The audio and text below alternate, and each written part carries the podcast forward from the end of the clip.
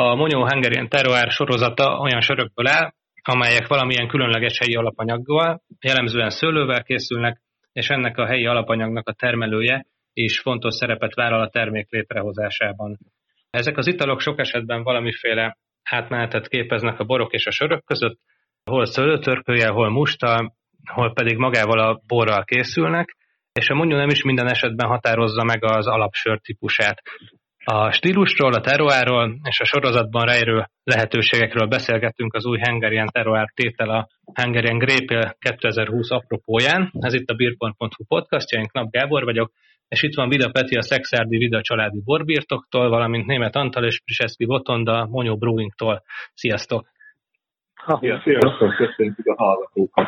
Anti, próbáljuk meg felidézni a, a Hungarian Terror széria kezdeteit.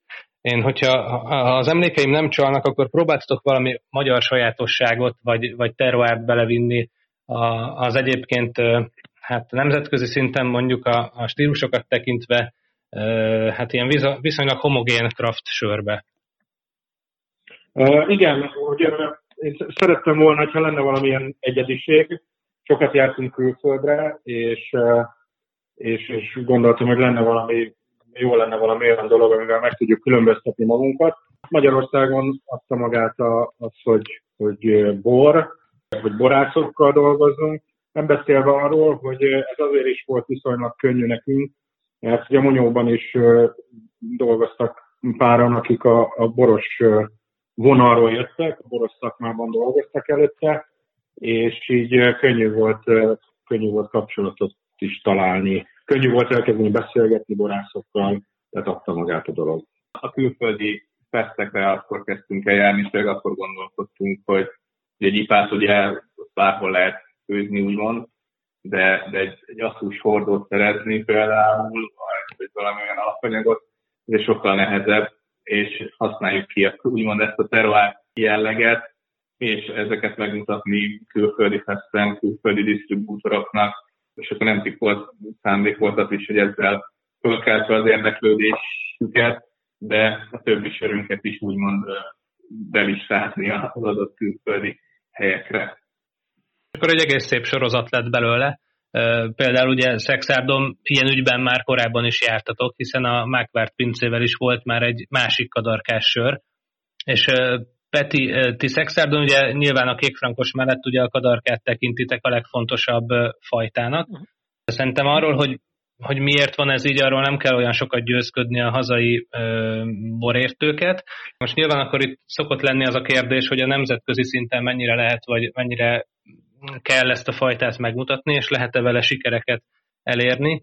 És igen, és akkor itt egészen spontán rá is fordulhatunk a dekanteres 95 pontra is akár. Hát ha már Monyó és Terroár sorozat és Magyarország megmutatása, akkor adja magát, hogy helyi fajtába gondolkozzunk, tehát vagy kékfrankosba, vagy kadarkába, ugye, ami szexádot illeti, és így nem is volt kérdés, hogy nyilván miből készítsük el ezt az első próbálkozást. Egyrészt, ha meg már terroárak, hogy az ember szeretném mutatni azokat a jegyeket, ami a, egyébként a fajtára jellemző, és szerintem nagyon jól sikerült magában ebben a sörben is. Ez nem ugyanaz az ültetmény, mint amihez a 95 pontos dekanter díjazást kaptuk. Ugye az a Bonsai nevű borunk, ami egy közel 100 éves 1920-as telepítésű ültetmény. Annyi, és hát azért nem kevés kapcsolat van a kettő közt, hogy abból a régi tőkéknek a klódnyaiból lettek kiszelektálva azok, amit odaültettünk erre a Baranyavölgyi teraszunkra. És ez egy viszonylag fiatal ültetmény, és pont ezért esett rá a választás, mert Boték egy ilyen nagyon friss, gyümölcsös, könnyed tételt szerettek volna, és a fiatal ültetvények ebben mindig sokkal jobbak, mindig gyümölcsösebbek. Igaz, hogy lehet, hogy kevesebb ízmélység van benne, lehet kevesebb réteg, de nagyon tudják azt, amire a brief érkezett. A 95 pont az meg egy ilyen számunkra is hát, hihetetlen, de végül is mi nyilván már régóta hittünk ebben a fajtában, de azért mégiscsak jó eső váratlan elismerés volt a világ borítészei irányából. Hát ez nagyon nagy dolog, nem csak nekünk, hanem magának a fajtának is, ez egy tök jó elismerés, meg visszajelzés, hogy igenis ezzel kell menni nemzetközi platformon. Egyébként a, a kadarkát, azt, azt, ha már így időzünk ezen a nemzetközi platformon, hogyan, uh, hogyan tudjátok elmagyarázni egy, egy nyilván olyan külföldenek, aki ért a borokhoz, tehát csak a Pinot Noir irányából lehet, vagy van másik forgatókönyv is? Abszolút, semmiféle nehézséget ez nem ö, okoz. Igazából mi azt látjuk, hogy azokon a piacokon, amin mi dolgozunk, kifejezetten azokat a helyi értékeket keresik az emberek, mint például, amit a kadarka is tud adni. Ha valaki nem érti, akkor a világban sokszor a szomelék úgy közelítik meg a témát valóban, hogy Pinot Noir-szerű, valami könnyedebb, elegánsabb fajta, és ez nem is esik, esik messze a, a valóságtól. Nem esik nehezünkre ki zászlóval a sereg élén lovagolni a kadarkával. Tehát mi mindig ezt nyomom előre, hogyha exportpiacokon megyünk, és tényleg a világban az Egyesült Államoktól kezdve Tajvanig, Hongkong, Európa több országában szerencsére ez, ez a bor ott van a legjobb borboltokban, forgalmazóinknál. Boti, hogyha, hogyha végignézzük a, a Hungarian Terroir sorozatot, akkor ugye mm. beszéltünk is róla az előbb, hogy, hogy fontos a helyi fajták megmutatása. Ugye volt itt Merlot meg Szire korábban, de hogy tényleg a, a furmint, meg a hárslevelű, meg a kékfrankos, meg ugye a kadarka van inkább fókuszban. Ugye Peti az előbb említette, hogy volt egyfajta brief tőletek a, a, a borra vagy a, a szőlőre vonatkozóan. Arra vagyok kíváncsi, hogy hogyan készül el egy ilyen tétel. Tehát előbb a borász szemelitek ki, vagy kitaláljátok az irányt, vagy a megvalósítható sörstílus van meg, és akkor kinézitek a szőlőfajtát, és, és így kerestek partnert, vagy ez, ez, ez nyilván mindegyik sörnél máshogy volt, de hogy így nagyjából mi szokott lenni a metódus?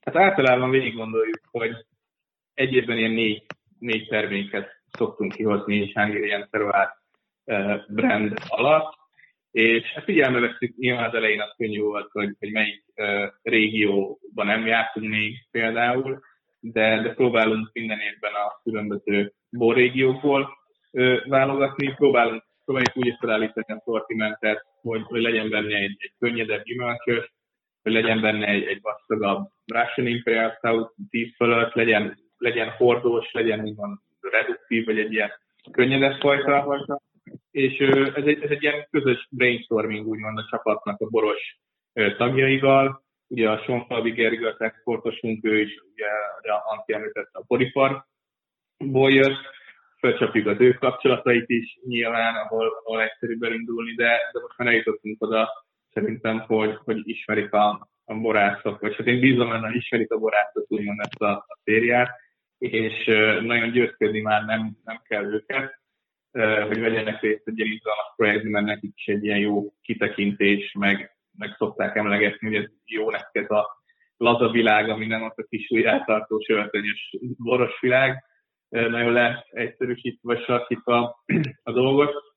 Úgyhogy általában mi megkeresjük a borát, vázoljuk, hogy mi szeretnénk egy ilyen kollabot, nyilván meghallgatjuk, hogy ő szerinte mivel lenne nála érdemes elindulni, mi arra a régióra a jellemző, és, és akkor ugye meg egy ilyen közös kóstolás a petéken is volt, levittük az eddigi tervártételeinket, levittünk más lengyel vagy olasz grépéleket, és akkor ők is megkóstolják, és ők is adnak ö, tanácsot, vagy véleményt, hogy, hogy azért az ő személyét is jelenjen meg, ők mifelé mennének. Spontán irányba, egy, egy vaskosabb irányba, egy könnyedebb irányba, és a, a Petiékkel is ez így volt, hogy, kiszemeltük őket, felkerestük őket, és akkor volt egy ilyen ismerkedők első kör, ami maga a kóstolás, és akkor ott azért sok minden eldől, meghatároztuk az irányokat, és, és akkor utána a, az alapanyag beszerzés a borászatról ugye a következő lépés, megtörténik a, a termékek úgymond a lefőzése, elkészítése,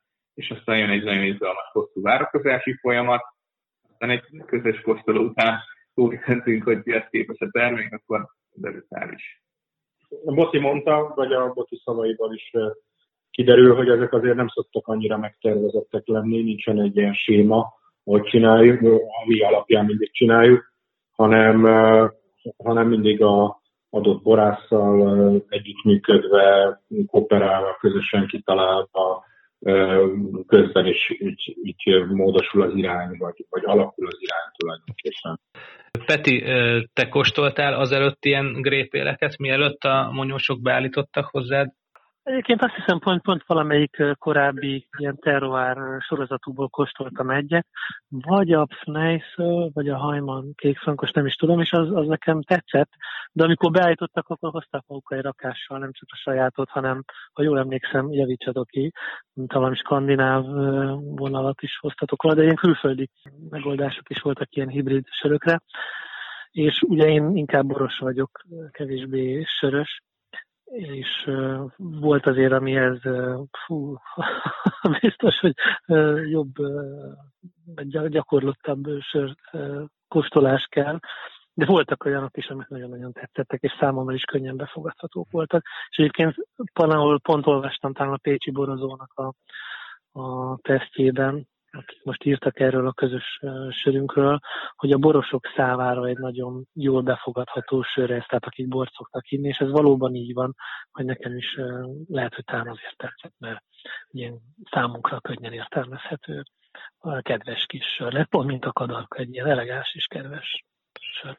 Igen, igen, egyébként. És a, de amikor, amikor kóstoltátok a, a, a példának fölhozott tételeket, akkor te valami ilyesmi eredményre számítottál, vagy nem számítottál semmire, vagy volt valamilyen de, elképzelés? De, hát nyilván az ember azért próbál valamire számítani, és azért párhuzamosan a sörök mellett mi akkor is emlékszem, hogy tartálymintákat is kóstoltunk, hogy na vajon melyik kadarkával menjünk. Emlékszem, kóstoltuk az öreg tőkésebb tartályból, kóstoltuk ezt a friss, vagy a fiatal ültetvényt is tartályból nyilván előző évjáratot, és azért az ember próbálta összerakni, hogy mi az, ami neki tetszik.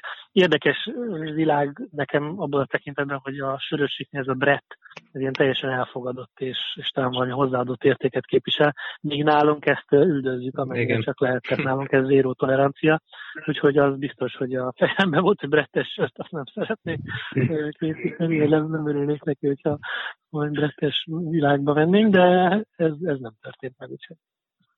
Ugye volt már nagyon sokféle stílus, amiben ilyen Hungarian Terror tétel készült. Ugye volt már Wild meg Stout, Imperial Stout, volt szerintem belga él is, volt, amiben versüment volt, ahol a hordó volt a fontos, szóval, hogy ezek, ezek nyilván mind ilyen megismételhetetlen produktumok, és, és ezek bizonyára azért magukban hordozzák a kudarcnak a lehetőséget is, itt arra gondolok, hogy, hogy, hogy nem mindig tudjátok elpróbálni, hogy mi történik majd a sörrel, hogyha adott esetben belekerül egy vadélesztő, vagy egy törpöly, vagy valami.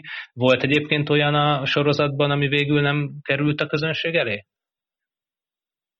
Terroárból nem, de, de amit nem terroárnak szántunk, hanem azt radikálva, ott volt olyan, amit, amit nem hoztunk ki, meg volt olyan is, amit elkezdtünk árulni, talán pont radikálva, de aztán leállítottuk az értékesítését, mert Antőcsé emlékszem, ott finom seprőt is használtunk, és az egy fél év után, vagy egy pár hónap után elment olyan irányba a sör, hogy azt a, nem tudtuk, hogy ilyen irányba el fog menni, és akkor annak leállítottuk igazából az értékesítését. Igen, mert azonnal már nem volt jó, egy darabig jó volt, csak élt tovább a, a sör a palackban, és hogy élt, úgy, úgy elindult egy, egy ilyen rossz irányba, és akkor igen, de a, hogy ez a terroárok egyébként azok, azok mind kikerültek végül piacra, és ami érdekes, hogy, hogy nagyon szép fejlődésen is mentek keresztül, akár egy, főleg a wide, wide élek, akár a spontán szirára gondolok, amiből most pörögtek ki az utolsó palackok, és ugye ez egy ilyen 2017-es főzet volt még a hajmanékkal, és, és amit itt mondott a Peti, ugye, hogy ez a, a Brettes honnan lesz a borba egyáltalán nem, ott abszolút tetten érhető volt, és így, így a harmadik évre egy olyan gyönyörű, lambikos ízjegyeket hozó, animális, bőrös, istállós eh, vonal ugye megjelenik benne, hogy eh, kifejezetten szerettük és, és büszkék voltunk rá, hogy hová jutott, vagy akár a, a Blau Franks is a lányokkal, egy ilyen megy, megy bombonnál a nem is tudom, két év után.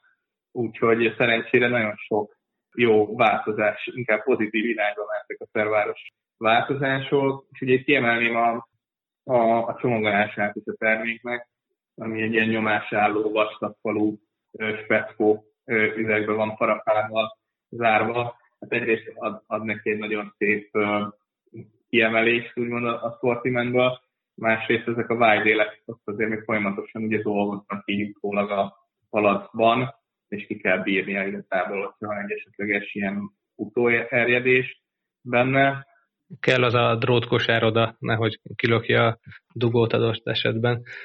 Egyébként ennyi, ennyi ilyen, ilyen Hungarian terror után így körvonalazódik valamilyen szinten, hogy milyen sörfajták meg módszerek működnek leginkább, vagy, vagy, vagy még így is számtalan variációt lehet, vagy érdemes megpróbálni? Hát inkább vonalak körvonalazódnak, de ilyen konkrétok nem, hogy, hogy milyen sörtípus, milyen szőlővel jó például, vagy mivel érdemes menni. Hát, hát ilyesmi, de ez, ez, ez nagyon szerteágazó dolog, és elég sokat kell kísérletezni azt, hogy az ember jól megismerje, és tudja, hogy mit lehet vele kezdeni. Ha, ha ilyen geek, geek szempontból nézzük, akkor nyilván a, a Russian Imperial Stout meg a Hordóéle Vidale volt, ami a úgymond a legpozitívabb visszajelzést kapja mondjuk Antwerpben pontszámokban.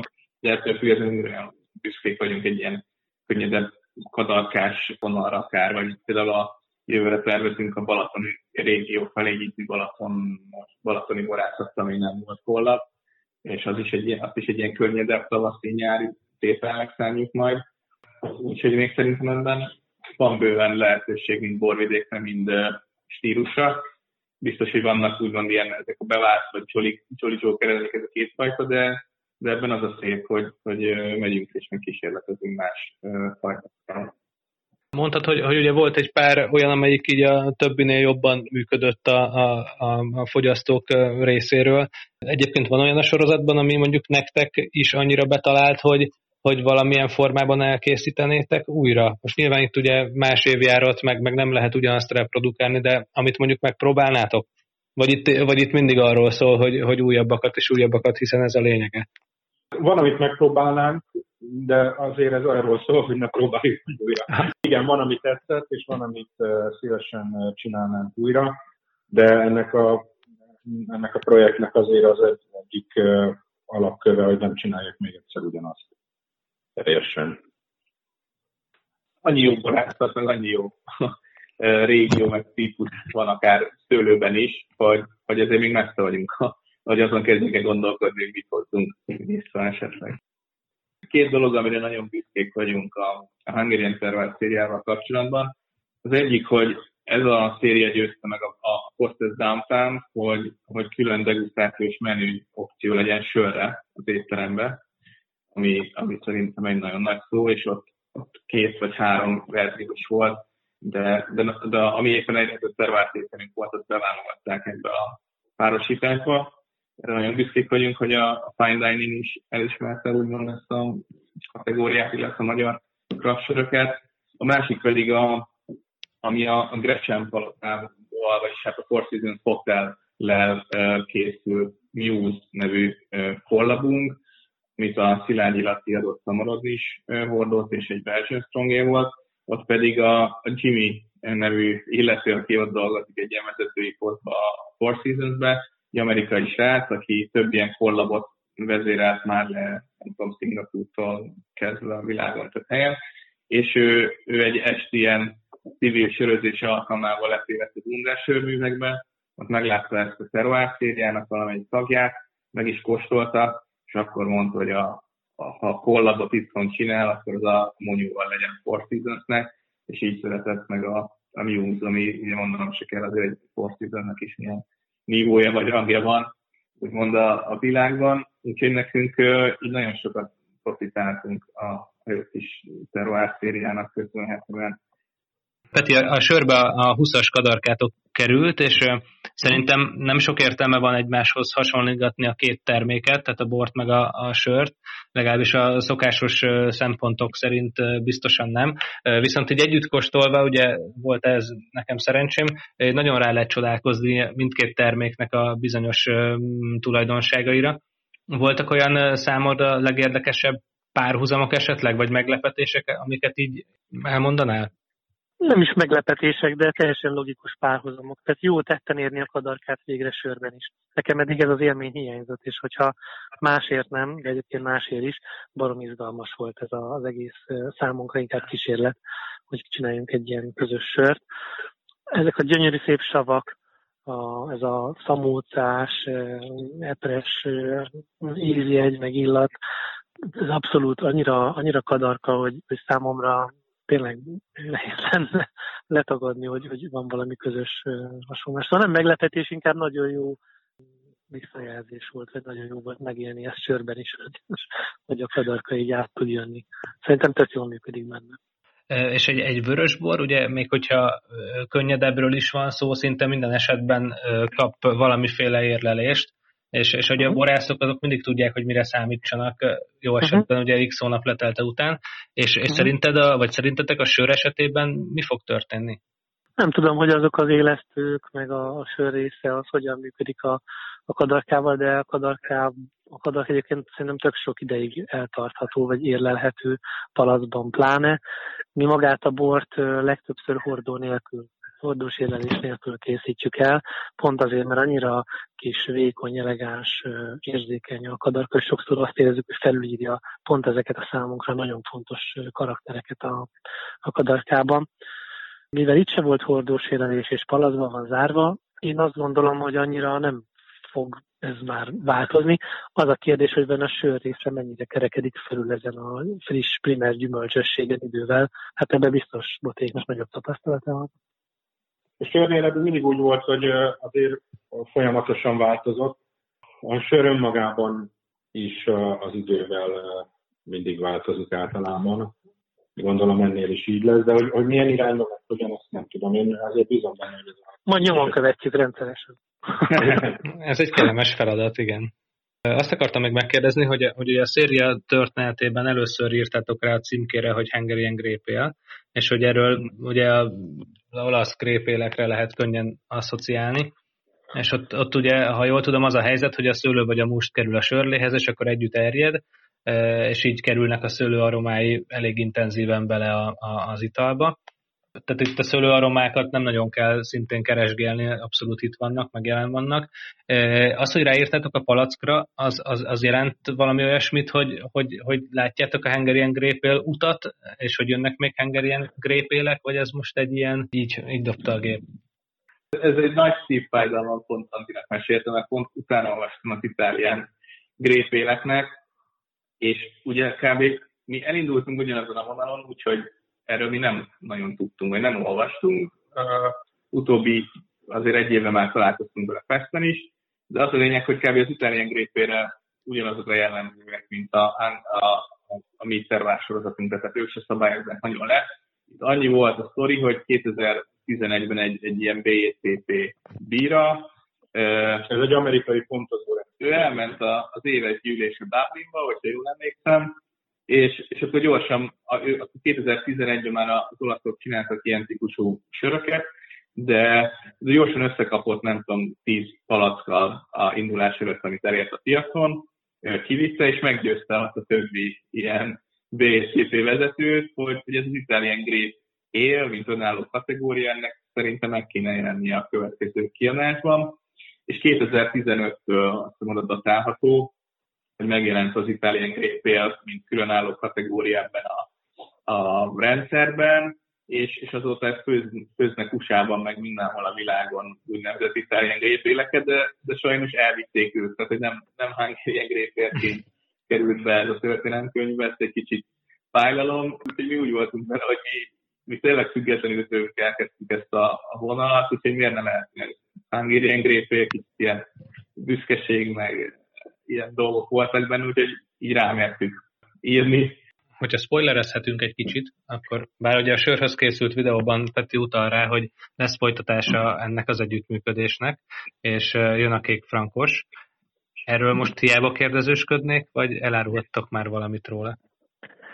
Mi nagyon jó szőlőt, meg nagyon jó hordót adtunk hozzá, az biztos, hogy a munyó kezében van a... Náluk, náluk van a labda. Ígéretes, amit nem tudunk spoilerezni, nagyon ígéretes. Aha. Jó, és, és olyat, olyat is hallottam, nagyon jól informált vagyok, hogy, hogy ugyebár nem csak a szőlő lehet magyar, meg terroár, és hogy van két olyan tétel is, amelyek más gyümölcsel készülnek, de hasonló metódussal. Igen. Hasonló kérdés volt, ezzel kapcsolatban is. Volt egy ilyen nagy, nem tudom, vitánk, vagy nem is vitánk, hanem hogy, hogy akkor határozzuk meg a... Jó, identitás keresés. Identitás keresés. Első berkeken belül identitás keresés. Hogy mi fér bele, és mi nem. És, és végül úgy döntöttünk, hogy, hogy egy, egy gyümölcsös terroár is lehet, hogyha az adott, ugyanúgy adott régióra jellemző, akár lokális fajta, vagy akár ugyanúgy a termelő szerepét előtérbe helyezzük. Úgyhogy igen, így, így jön egy, egy barackos és egy egy új fehér tói megyes változat, idén egy úgynevezett Creek idézőjelben, ami már azt hiszem két éve van Gordonban, tehát ez az is egy nagyon ígéretes A másik, ott, ott már annyit elszpoilereztetek, mert a termelő kiléteit is felfedtük már tavaly, ott a Pillár uh, biobirtok Annával uh, készítjük a, a barackos verziót, aki valami jó kis magyar fajtát nézett ki nekünk, és, és egy szavordós érlelés 200 kg őszi barakkal megy egy ilyen spontán vonal, ami szintén nagyon ígéretes. Ezeket inkább így a gyümölcs és mi voltukból nyár és őszre tervezzük, és akkor a két frankos vidakollab lesz a, a negyedik idén, amit télen fog debütálni, hogy minden jól megy elég ígéretes, és, és elég jól hangzik, úgyhogy szerintem mindenki várja. Arról mindenképp beszéljünk még két mondatot, hogy, hogy, hogy létszi erősítsétek meg, hogy, a, hogy csak a rendezvénykorlátozásoknak a feloldására várunk, és a Monyóland az már, nem tudom, meg van töltve a startpisztoly, meg csak be kell dugni a konnektorba. Ez maximálisan így van, Köszönöm, hogy beszélgettünk, illetve ugye hívjuk fel a hallgatók figyelmét arra is, hogy hogy hétvégén lesz pünkösdi nyitott pincék, és Szexárdon a Vidabor birtok is nyitva lesz, ha jól tudom. Úgyhogy, úgyhogy menjen hát mindenki. Hagyján, jön a monyó is, kínálja a sörét is. Még inkább. Na hát akkor mindenki menjen mindenfajta formában kadarkát kóstolni, mert a bor is nagyon izgalmas, és a sör is nagyon izgalmas, úgyhogy köszi szépen.